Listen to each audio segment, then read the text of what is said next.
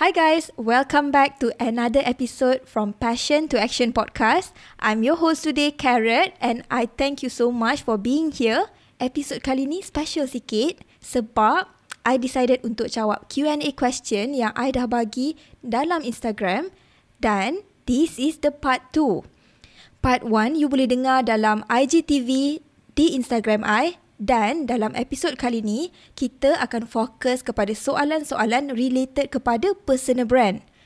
Okay, episod kali ni memang lain sikit daripada session-session sebelum ni. Tapi I just nak try untuk buat Q&A dalam bentuk podcast. So, let's see how it goes and let me know whether you enjoy it or not, okay? Inilah Passion to Action Podcast bersama Karat Miraki di mana anda boleh dengar action steps untuk berankan servis anda sekaligus menaikkan bisnes anda. Jom kita dengar episod kali ini dengan host kita, Karat Miraki. Okay, soalan pertama adalah daripada Nur Fiza. Macam mana nak start bina personal brand sendiri pada peringkat awal? Okay, bila kita nak bercerita pasal personal brand, paling senang adalah untuk fahami diri sendiri dan tonjolkan personality you. You boleh start by sharing your story.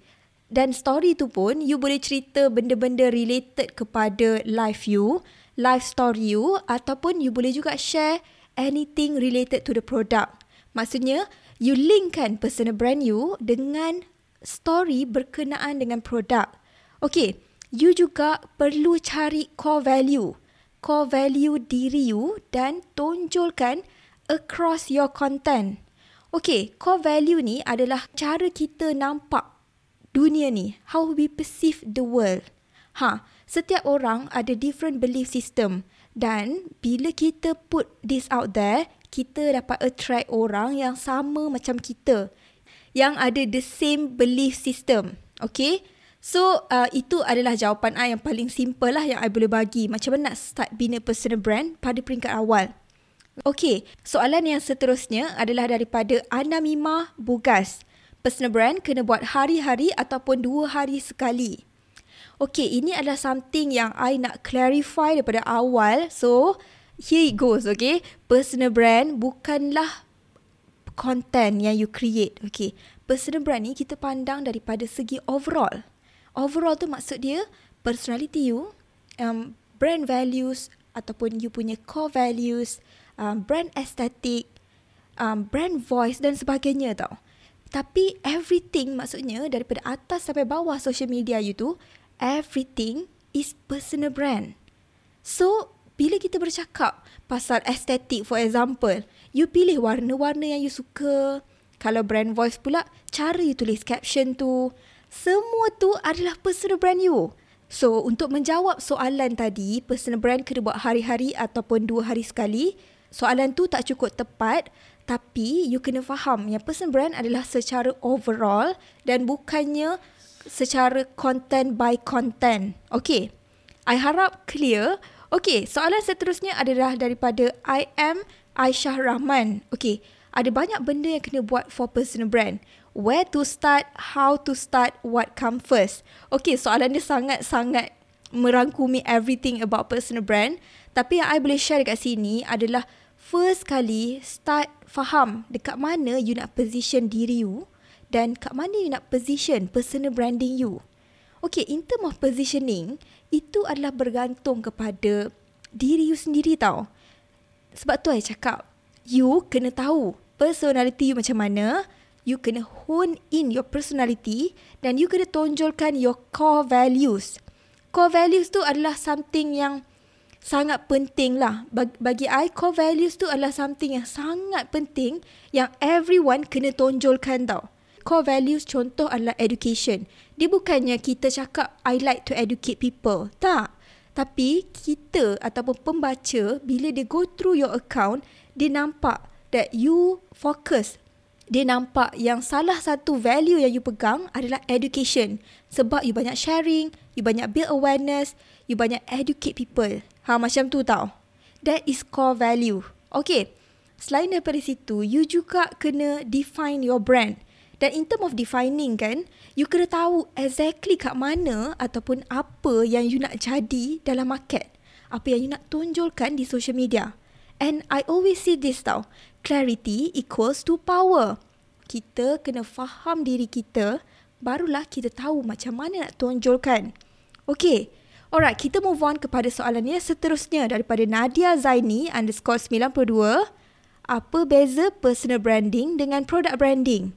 Okay, personal branding adalah you. Okay, you. Diri you sendiri. So, you kena build know, like and trust dengan audience you. Supaya mereka kenal, suka dan percaya dekat you. Okay? Product branding pula, bina know, like and trust ke atas produk tersebut. You nak orang kenal, suka dan percaya kepada produk tu. Okay? Itu adalah cara yang paling simple untuk I explain lah beza product branding dengan personal branding. So, kalau you reseller, product branding dah dilakukan oleh HQ. Okay? Maksudnya you tak payah buat kerja banyak. HQ dah jalankan tanggungjawab dia untuk marketkan produk tu, untuk build awareness dan build trust ke atas produk tu. Which is the product branding. Yang you perlu buat sebagai reseller adalah fokus kepada personal branding sambil you build trust ke atas produk tu. Tapi the first one before the product adalah diri you. Personal branding come first. Fokus untuk bagi orang percaya dengan you dulu. Barulah you boleh share pasal produk tu. Okay. Soalan seterusnya adalah daripada Nur Hanani 97. Kalau buat personal brand dekat IG shop atau IG personal lebih okay. Yang mana satu lebih okay? Untuk soalan ni, I dah pernah share sebelum ni dan jawapan I still sama je. Tapi basically, kalau kita nak decide sama ada nak guna personal IG ataupun IG shop untuk naikkan personal branding, that one is actually up to you. Persoalannya sekarang, you nak traffic datang ke mana? Dan you nak letak effort dekat mana? Okay, let's say you nak gunakan personal IG. So, IG you you fokus untuk naikkan personal IG you, you fokus untuk tarik traffic ke IG you dan you bina trust di personal IG. Dan you gunakan IG shop sebagai katalog untuk orang refer. Okay, everything ataupun any content semua di personal IG. Okay, kalau you nak gunakan business IG, you nak bawa traffic direct terus ke business IG. You kena letak effort di business IG. So, you, kalau you nak apply personal brand, you perlu jadi spokesperson di dalam business IG tu. You selalu buat sharing, you buat testimonial, suara you, semua uh, Insta story pun ada you dan sebagainya. Okay? So, dua-dua tak kisah sebenarnya personal ataupun business IG. Yang penting adalah you pilih dan you fokus. Itu je. Okay, uh, soalan seterusnya daripada Bunga Teratai 37. Macam mana nak dapatkan personal branding yang baik untuk dilihat targeted audience kita? Bagi I, semua yang positif tu baik. Uh, motivation, positif, inspiration, uh, semua tu yang elok-elok tu semua bagus. Tapi you kena fokus untuk kenal diri you sendiri dan fahami macam mana you nak position yourself. Soalan ni I banyak tanya kepada orang tau. Macam, apa sebab you follow I? you follow I mesti bersebab. Dan selalunya feedback-feedback yang I dapat adalah mereka rasa I ni friendly, senang nak tanya soalan. Dan ada yang juga cakap cara penjelasan I sangat jelas, sangat clear, senang faham dan sebagainya. So itu adalah I punya unique selling point. I punya kebaik kelebihan I berbanding orang lain. You sendiri mesti ada something yang different pada orang. Dan kalau you tak tahu apa, you boleh tanya partner you ataupun you boleh ambil personality test. Okay? Dan personality test boleh tolong untuk you fahami diri you lebih sikit. Dan bila you dah faham, you boleh start position diri you. Okay? Dan bila you position, you tunjuk dekat audience you. You tonjolkan semua tu. Dan kalau mereka respon dengan baik dan mereka terima dan maksudnya mereka engage, mereka suka, mereka kita boleh nampak lah, kita boleh nampak. Ha, I tak tahu macam mana nak explain secara lebih mendalam, tapi kita boleh nampak Dan the only way untuk kita tahu sama ada positioning kita tu tepat ataupun tidak adalah bila kita keluarkan, kita tonjolkan, kita buat content, kita buat sharing, kita tulis caption. Dari situ kita nampak engagement, kita nampak um, relationship yang kita bina tu menjadi ketat, adakah people resonate with our message dan sebagainya. Okay? Alright. So, kita uh, try untuk cari kat mana keunikan you dan tonjolkan dan tengok respon daripada audience you. Okay? Alright. Soalan seterusnya adalah daripada Time Miracle Melaka. Kalau kita buat story cerita pasal produk, adakah itu dikira personal brand ataupun menjual? Okay, as I mentioned just now, personal brand adalah secara overall.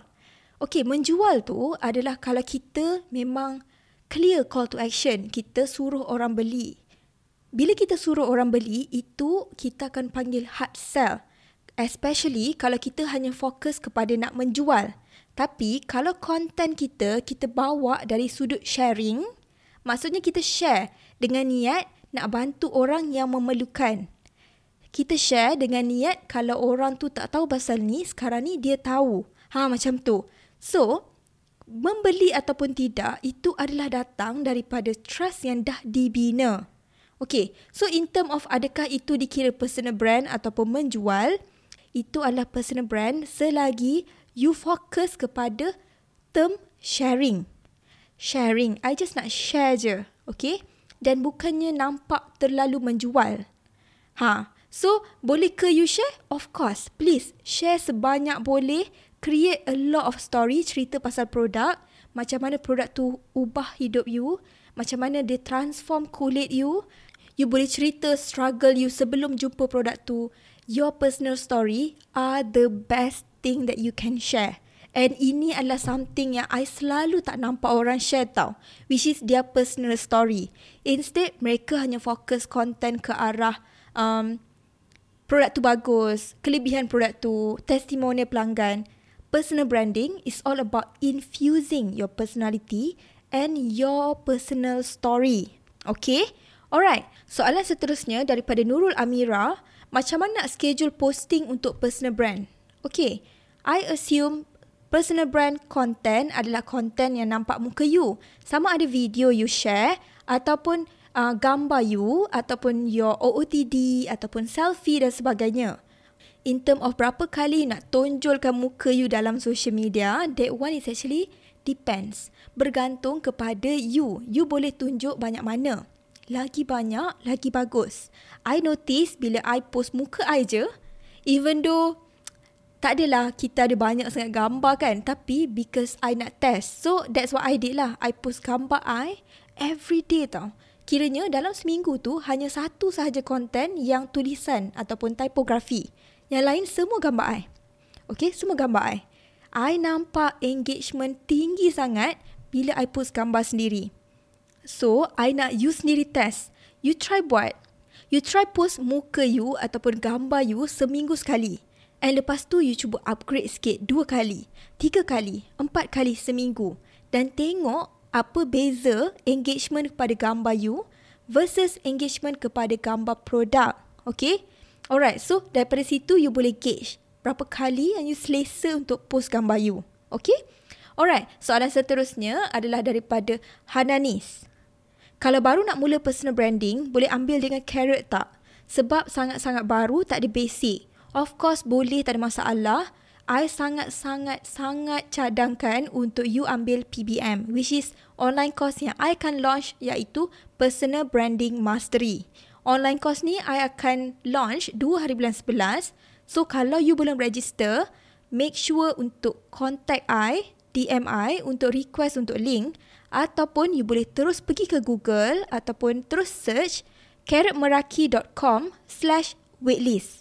Okay, bila you join PBM, you akan dapat support dari I dan juga daripada PBM tribe yang lain yang dah join sebelum ni.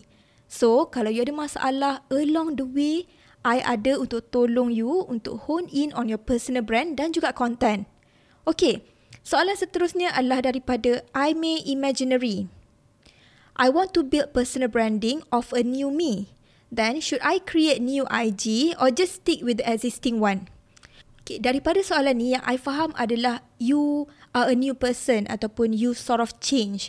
Dan sekarang ni you are wondering sama ada nak guna IG baru ataupun stick to the existing one.